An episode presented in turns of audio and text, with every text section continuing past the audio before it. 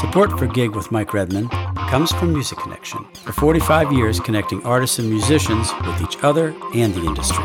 And you can find them on the web at musicconnection.com.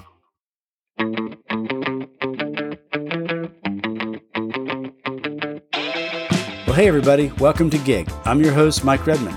And in today's episode, I'm happy to introduce you to music supervisor, producer, sonic strategist, boy, that's hard to say, and my friend, Mike Boris. I met Mike several years ago when he was the music director for McCann in New York City. Through the years, I've grown to admire his work ethic, his talent as a musician and producer, as well as his upbeat, positive outlook on life. That last part, as you know, can be tough. Our industry is not for the faint of heart. One area Mike is very active in is sonic branding. We're going to talk about that. Also, a bunch of other things that you should know about the world of a freelance producer in this great episode for those out there looking for work and making ends meet. Hey, Mike. Michael, how are you? I'm doing great, man. I'm up here in North Carolina enjoying the cool air while everybody is dying. Oh, you look great. So it's agreeing with you. Yeah, it's a 75 and sunny and a little red. We walk every day, do a little exercise and stuff like that. But it's been a while since we talked, and I'm really happy happy to have you on gig. So, yeah, if you don't mind, you. I'm going to jump in. I'm trying to keep these things to uh, 30 minutes so everybody will listen. Um, Absolutely. And so we'll just start with this, Mike. You know, we've known each other for a while. You're a music supervisor, a music producer, and a sonic strategist, uh, as well as an incredible drummer. So, uh, would you kind of tell our listeners what you do in the first in the music supervisor producer role?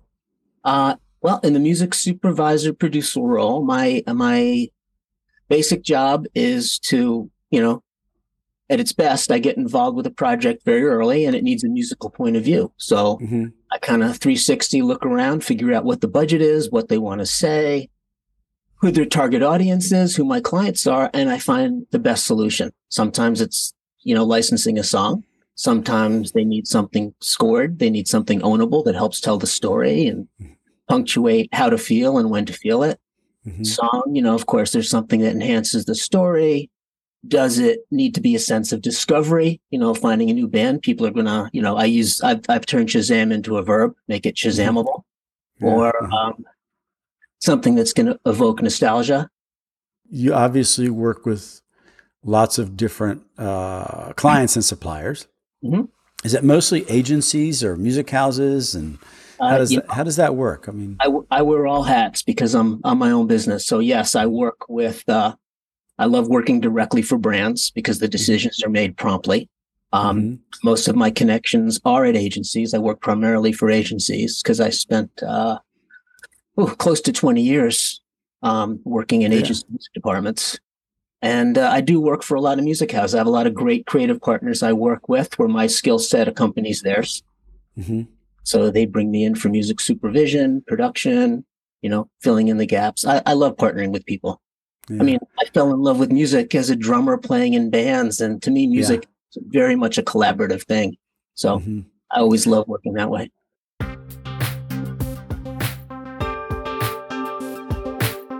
Do you have a project that you worked on recently that kind of stands out that was cool?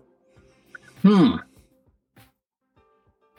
Let's see. Recently, uh, yeah, I've worked on a few projects for Visit California that I thought were really, really fun and really, really, really interesting because it was a big deep dive into finding a song. You know, the state of California, of course, tourism's been a problem for them. So mm. I, I love to find. I don't want to just you know, see the board or have somebody say we're looking about songs about happiness or songs about going places. It's like, you know, I want to know as much as possible. So of course, the state of California is um now man, COVID, floods, fires, they need tourism. So there's a little bit of a do-gooder element into this. It's funded by the state. So mm-hmm. the creative production um, you know, needed to support all that. And the teams brought us in early um, I was partnered with my good friends at Hitlist Music, so we had a really nice collaborative team.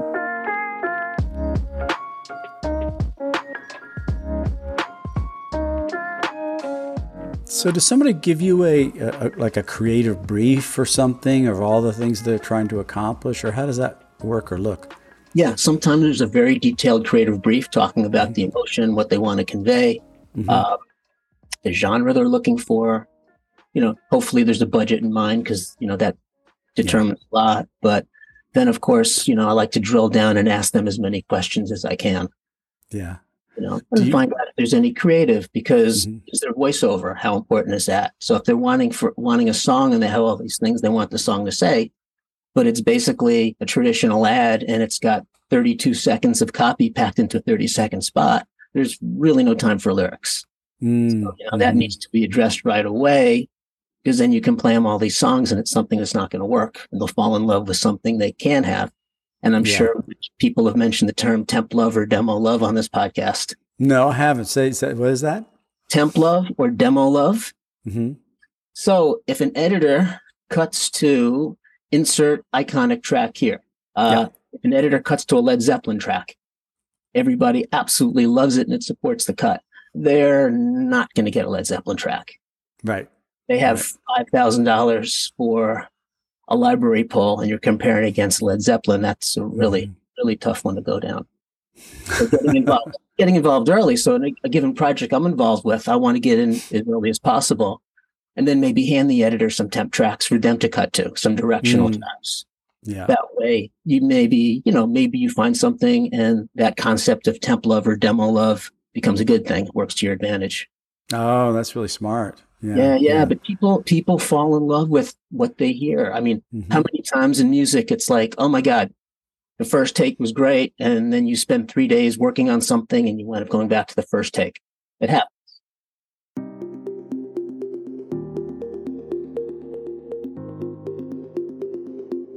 in the music supervisor role, there are, you know, there are 10,000 tracks that will work, mm-hmm. You know, and, but it is that one that the person hears and all of a sudden they identify a product or whatever with a sound, with, with a lyric, with a something.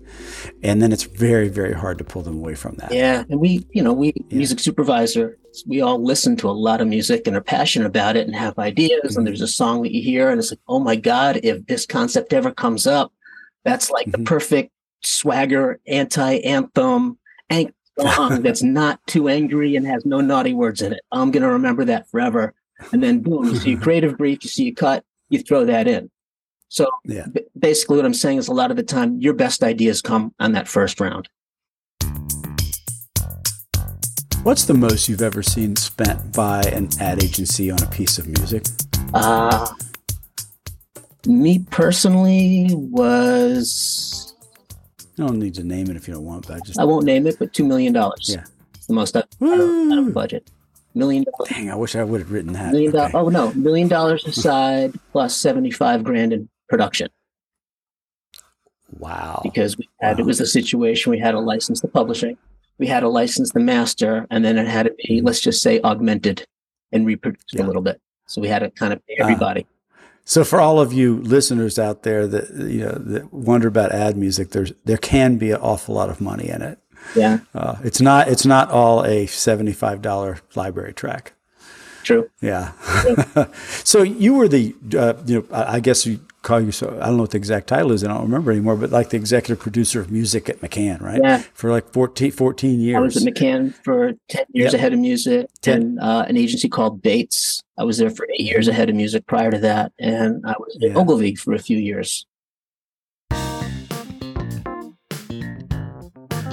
Does it make you still feel like you're in the music business right? Mm-hmm. to be in an offshoot the average listener's thinking performance recording da da da da da. If I'm not, you know, a producer or an artist, I'm not really in the business. It was it was just a different way of dealing with the business, right? Or being in the business, I should say. Oh, absolutely. I mean, I feel like I've always had one foot in the advertising marketing business and one foot in the music business because they, you know, mm-hmm. they work together. If you're licensing a song, you're talking to people who work directly with yeah. publishers. And that's who you're dealing with on a daily basis. And if you're a nice guy, they become your creative partners. Right. And, you know, I've yeah. seen the industry, both industries evolve a lot in my career to mm-hmm. being more succinct from, you know, I guess they were a little more siloed when I first started out because we weren't really licensing music. I, you know, I started out in a recording studio. They were still making mm-hmm. you know, the dirty word called jingles. It was still very popular. Hey, man, I made my money doing jingles. All right.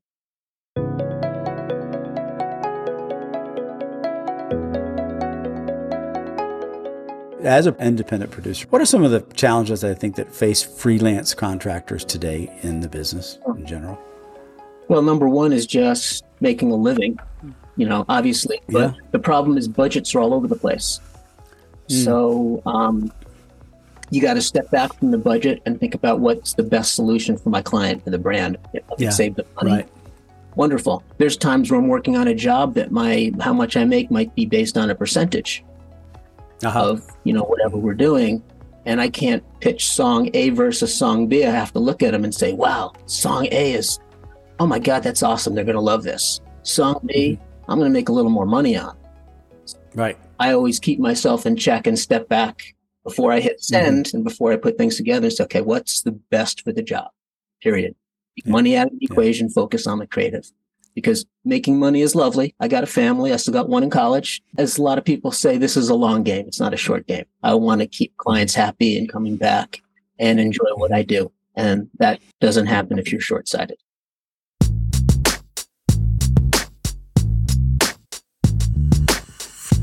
Mike, how do you market yourself?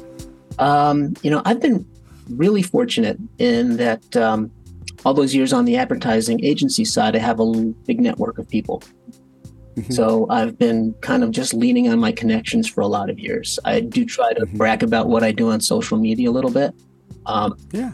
I try to get out there and do, you know, been, I get to South by every year and I'm doing a panel or uh, mentoring, which I actually love to do.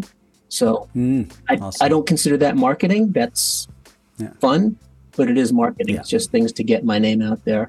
Um, yeah, I have a website that needs to be updated. I keep in touch with people here and there. Um, I try to get out to shows, you know, see some live Mhm. music and go to industry Sure. events. It's just- Yeah. Well, you keep busy at it. That's that. I think that that's probably part of it, isn't it? It's just, it's um, you can't do what you do and what ind- you know what contractors do in our business in general if you're not active and seen Yeah, and yeah. out there. Can't sit behind your computer in your bedroom and wonder why nobody's hiring you. People it's just simple business people need to know who you are how are they going to know to hire you if they don't know who you are it's pretty simple Right. and the other thing people forget is and i'm guilty of not guilty of this too but people want to work with people they like Yeah. there's a lot of talented people out there so many talented Right. people out there in this world especially in the world of music and if i'm working with a really really talented somebody who's not enjoyable to work with and i'm working with Mhm. somebody like you i'm going to work with somebody like you somebody who's friendly and nice and knowledgeable and you know always becomes a creative partner with me eager to please Well, you definitely have that. I mean, from the day that I met you, and I think it was was it NAMM like 15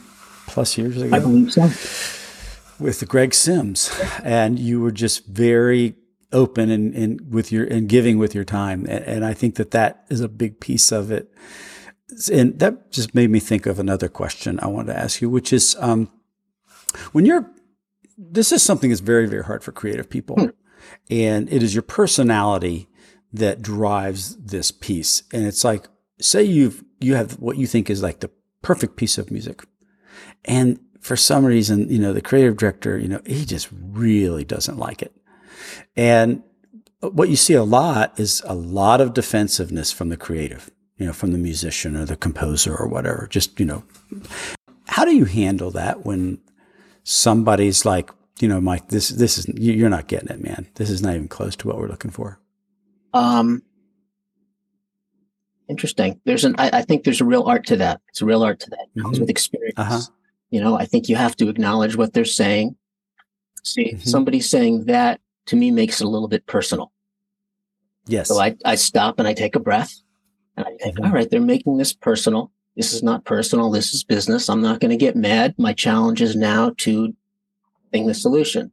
And I tell them, you know, okay, I understand what you're saying, but reason I played this and the reason I like it is because Mhm. insert creative here.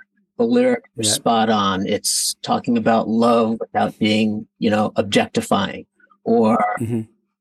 um, this goes from major to minor, you know, Yeah. uh, right where you get to this section, there's a great heroic moment at the product section. Mhm. Try to think of, you know, this is the reason I did it. Mhm. And then maybe something good will come out of it. And Mhm. uh, the other thing about that is I think you learn a hell of a lot by learning what doesn't work. All right. Right. Nothing in a minor key for these guys ever.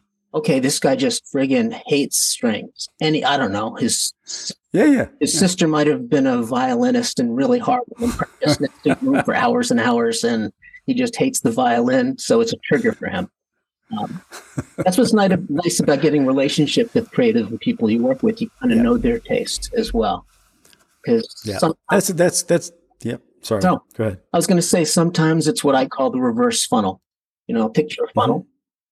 Yep. And at the very top, there's one decision maker. At the bottom, there's a lot of people with opinions. There's clients, and Mhm. let's say for an agency, it might be like one chief creative director, or it might be Yeah. the CMO at a at a brand. So you're working all the way up and getting to that top one person. You have to please Mhm. everybody along the way because Yeah. they're part of the process and they're your partners. But at the very end of the day, there might be one person who makes the final decision. So knowing who they are and what their tastes are and kind of what they Mhm. go for and what their opinion is is always very helpful. But you can't play to that person and diss the people below. Right. Yeah, because that uh, one day that person below is probably going to be that person at the top too. Absolutely, absolutely. As well as as well as your interns and assistants and the kid answering a phone at a studio that you walk into one day. As it was told to me, my very first day at an ad agency, uh, not an ad agency, a recording studio. Got a gig right out of school at a wonderful recording studio. They're doing great work. I walked up to the top of the stairs like my second day, and I was all gung ho. And uh, I forget who I was talking to, but a bass player looked at me and said, "Hey kid, I got some advice for you. Careful who you piss off on the way up, because you'll meet them on the way down." Ooh. 'Cause Well, I think that may be the name of this podcast. so that's, that's great. I want to talk about something that's uh, new. I guess not. It's new. It's not. It's it's old, but new again. You you know we were talking about sonic branding for companies yes, and how it's coming back. yes. Would you talk a little bit about what that is and the the opportunities and why we should care about it? I think sonic branding is, it, in a way, it's been around for a long time because it's basically the sound of your brand, ownable, and when you hear it, you identify it with the brand. Mhm. So that goes back to jingles.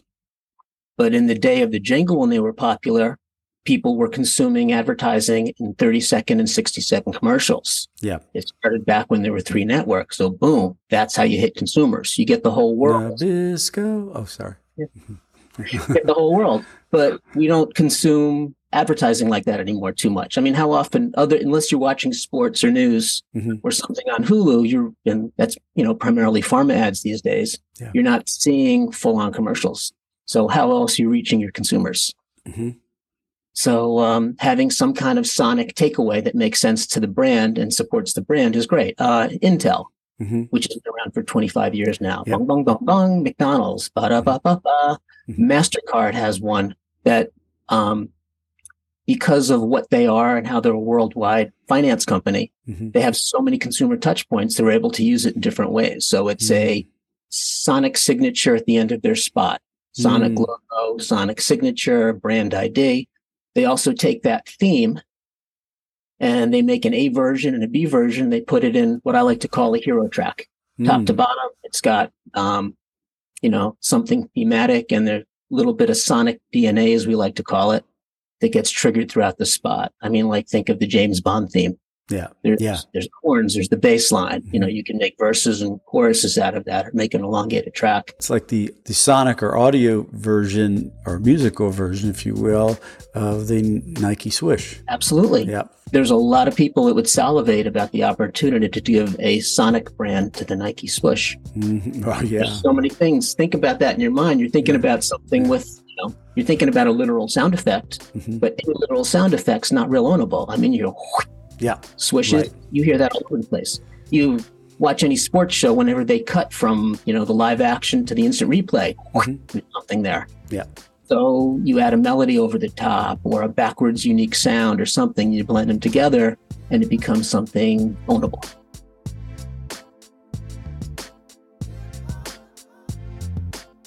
Let me ask. Speaking of ownable, uh, uh, okay, I'm a, I'm a, musician, composer, and you get this gig for a, a, sonic branding piece, and you end up coming to me, mm-hmm.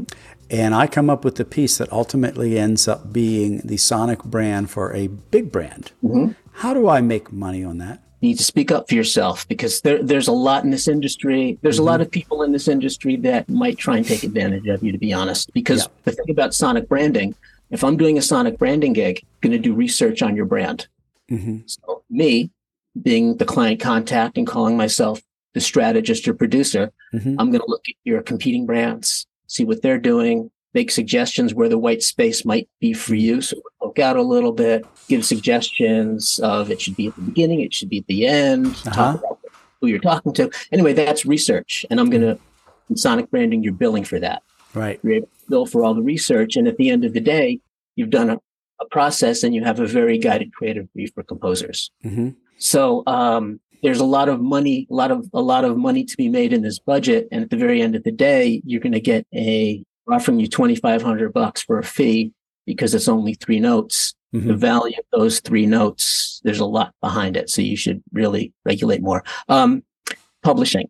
Mm-hmm. If you're doing something like that, try to keep your publishing, at least your writer's share.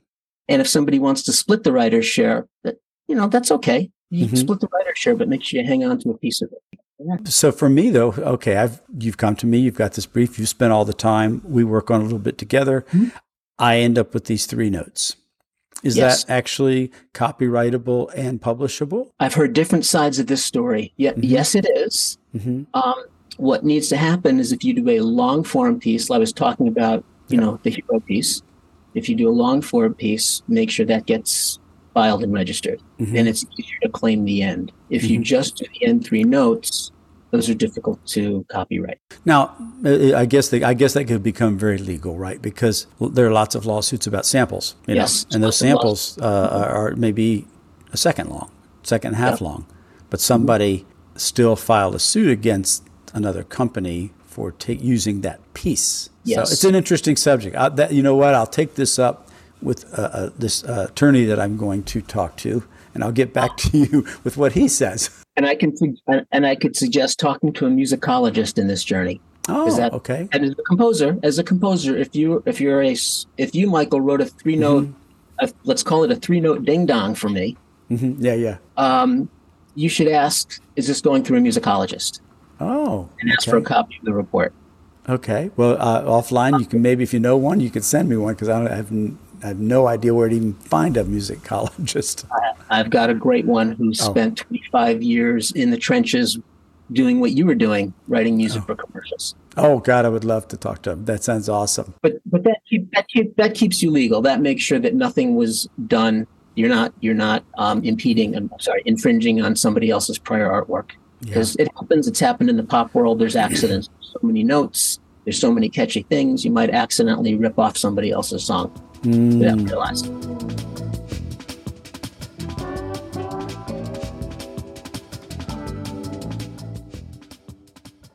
We're gonna. Uh, I, I'm going to jump ahead a little bit because I don't, I don't want to take all your time, and I, uh, you have so much great information to pass on. A couple quick things, though. You know, you, you've been in the business a long time. The, what you do require, requires crazy hours, and I know personally that you're kind of an amazing dad. And and so how do, you know how do you deal with uh, you know clients and, and a work life that can you know be all hours travel and this and that i mean how do you balance that with your family life it's it's difficult. It's mm-hmm. difficult. Mm-hmm. I, I choose being. I chose. Well, I'm I'm blessed that both my daughters got very much into the performing arts, yeah. and during those cru- crucial years, well, I spent a lot of years at the ad agency side, and I was just theirs twenty four seven, and I missed mm-hmm. a lot. Ah. So when I had the opportunity to be entrepreneurial, I said, "All right, the big plus of this is I, I am I'm going to see performances and shows, and I'm not going to miss this." I, I, just basically kept everything very virtual when I had to travel. You know, mm-hmm. I'm I basically have headphones and a laptop and a hard drive. I would very much compartmentalize my time. It meant me basically doing my work from instead of the regular workday. If I had something I needed to do to be there for my family, I would somehow check out from, you know, I had to check out from two to seven for a family opportunity. I would let whom know working with in advance that I'm mm-hmm. sorry, I'm not going to be available this time. If you need me, I'll get back to you soon. Being very, very vocal with my clients. And it mean, meant me rolling up my sleeves and doing things on the off time. So, you know, all right, too bad. I'm working from midnight to 4 a.m. doing a yeah. search because I wanted to be there for something for my kids. That's I mean that's that's cool because I mean at the end of the day one of the things I want everybody to hear in this in, in this podcast series is that you know uh, music's awesome, film is awesome, but it's a job. You know, at the end of the day, it is your family, and I've experienced the wrong side of that myself. And as yeah. and so, any advice that we get that helps with that, I think it's really important to hear. The biggest one I can give everybody is manage your client's expectations. Because if you need to check out and you're pissed that you have to work and you're going to miss A, and you go there and you say, mm-hmm. "Oh, screw it, I'm not going to call them back." Mm-hmm. Yeah. No, no, no, no. Let them know that, hey, I'm sorry, I'm not going to be unavailable from boom to boom. Leave me an email and I'll get back to you as soon as I can. And everybody is usually very understanding with it. If you need to say, I'm in a session, I'm working with another client, great. If you have a relationship with them and say, I've got some family stuff going on, I just can't be there. Yeah. Till midnight and I'll get it for you and it'll be waiting for you in the morning wrapped up in a bow. and I'm guessing too that the ones that blow up at you are probably the ones you don't want to work with anyway. Uh, I, I, can say that. You don't need to say that because I don't really care anymore. Uh, so, just a couple other quick things. Uh, I could talk to you all day about this stuff, Mike. But what's your prediction of what AI is going to do to the music business? I mean, I'm getting a lot of opinions. Help it, hurt it, replace it. What do you think? I think it's going to just change it. Hmm. I think this is this is a bold statement. I don't think this is a lot different than 30 years ago. Somebody saying, "Oh my God, they've got this drum machine thing now, and mm. people aren't going to need they don't need drummers anymore." As a matter of fact, half the band you don't need. And then it goes into laptops and mm. Pro Tools, and nobody's working in recording studios anymore. That ecosystem changed. I think that's what is going to happen. I think it's just going to change the ecosystem. It's not going to replace anybody. Might change the bottom end of things. I could mm-hmm. see library music changing drastically. I could mm-hmm. see being created by AI um, on that I, end. Of. But I think people, you're right on the money, brother. People are still going to need artists. People want to be fans. They want to follow people, and there's going to be original stuff. I mean, where's I get IA? Sorry, Where's IA getting its material from? It's from artists and things and pop culture and other references. Those still need to be created, mm-hmm. and things still need to be scored with original themes. And you know, the new John Williamses of the world are still out there waiting, waiting to pop up. Interesting. That's good. I, I, I agree with your perspective on this. Mine goes back to MIDI uh, I had it's called Sync Track. It was the first eight track MIDI recorder. I mean, believe if you can believe that. And I was scared to death because I was writing music for a living, and I thought, oh my God, I'm going to be out of a job. And then I, I learned pretty quickly that because you had MIDI, uh, didn't mean that you, you could write music. Everybody could play with it. Right. Exactly. Exactly. It just changes changes the ecosystem a little bit. I, when I made a transition to doing what I do now, I, I wanted to be a recording engineer. I loved being back there behind the glass working with people. Mm-hmm. But then all of a sudden, Pro Tools showed up in laptops. Composers are doing most of their own work. I saw some mentors of mine struggling to make a living. I said, mm-hmm. all right, I'm going to find something else to do that's involved with this. And then I went from the recording studio to one of our clients, an ad agency, and, and spun to this. Got one question for you. Yes. I ask everybody the same question. You probably heard it if you've listened to this podcast, which is um, if I wanted to follow in your footsteps or I wanted to be doing sort of what you're doing, mm-hmm. what would you tell me would be a good way to get my foot in the door? I would say do anything you can to get your foot in the door. Take money out of the equation if you can, and just think about what kind of people you can network with. Um, go to any industry events you can watch TV shows and figure out, you know, find out maybe who the music supervisors are. I don't work on TV. I've done a bunch of indie films, but even so, if you respect somebody's work, see about what who they are, follow them. Anything you can do to intern in any shape or form to get your foot in the door, even if it's a secondary industry. You know, maybe it's a music supervision company and they need somebody to do admin. You know, not your forte, not what you want to do, but you're getting your foot in the door and meeting people. That's um, awesome. That's, that's awesome. That's, There's that's a lot to it. Advice: just get in there and meet people. and be eager to learn. If somebody asks you to do something extra, go for it. If you have an opportunity to do something on your own time, do it. Awesome. Mike, you're a great friend. I'll be talking to you offline and we'll do this again in a while. We'll see what happens to AI. Yeah.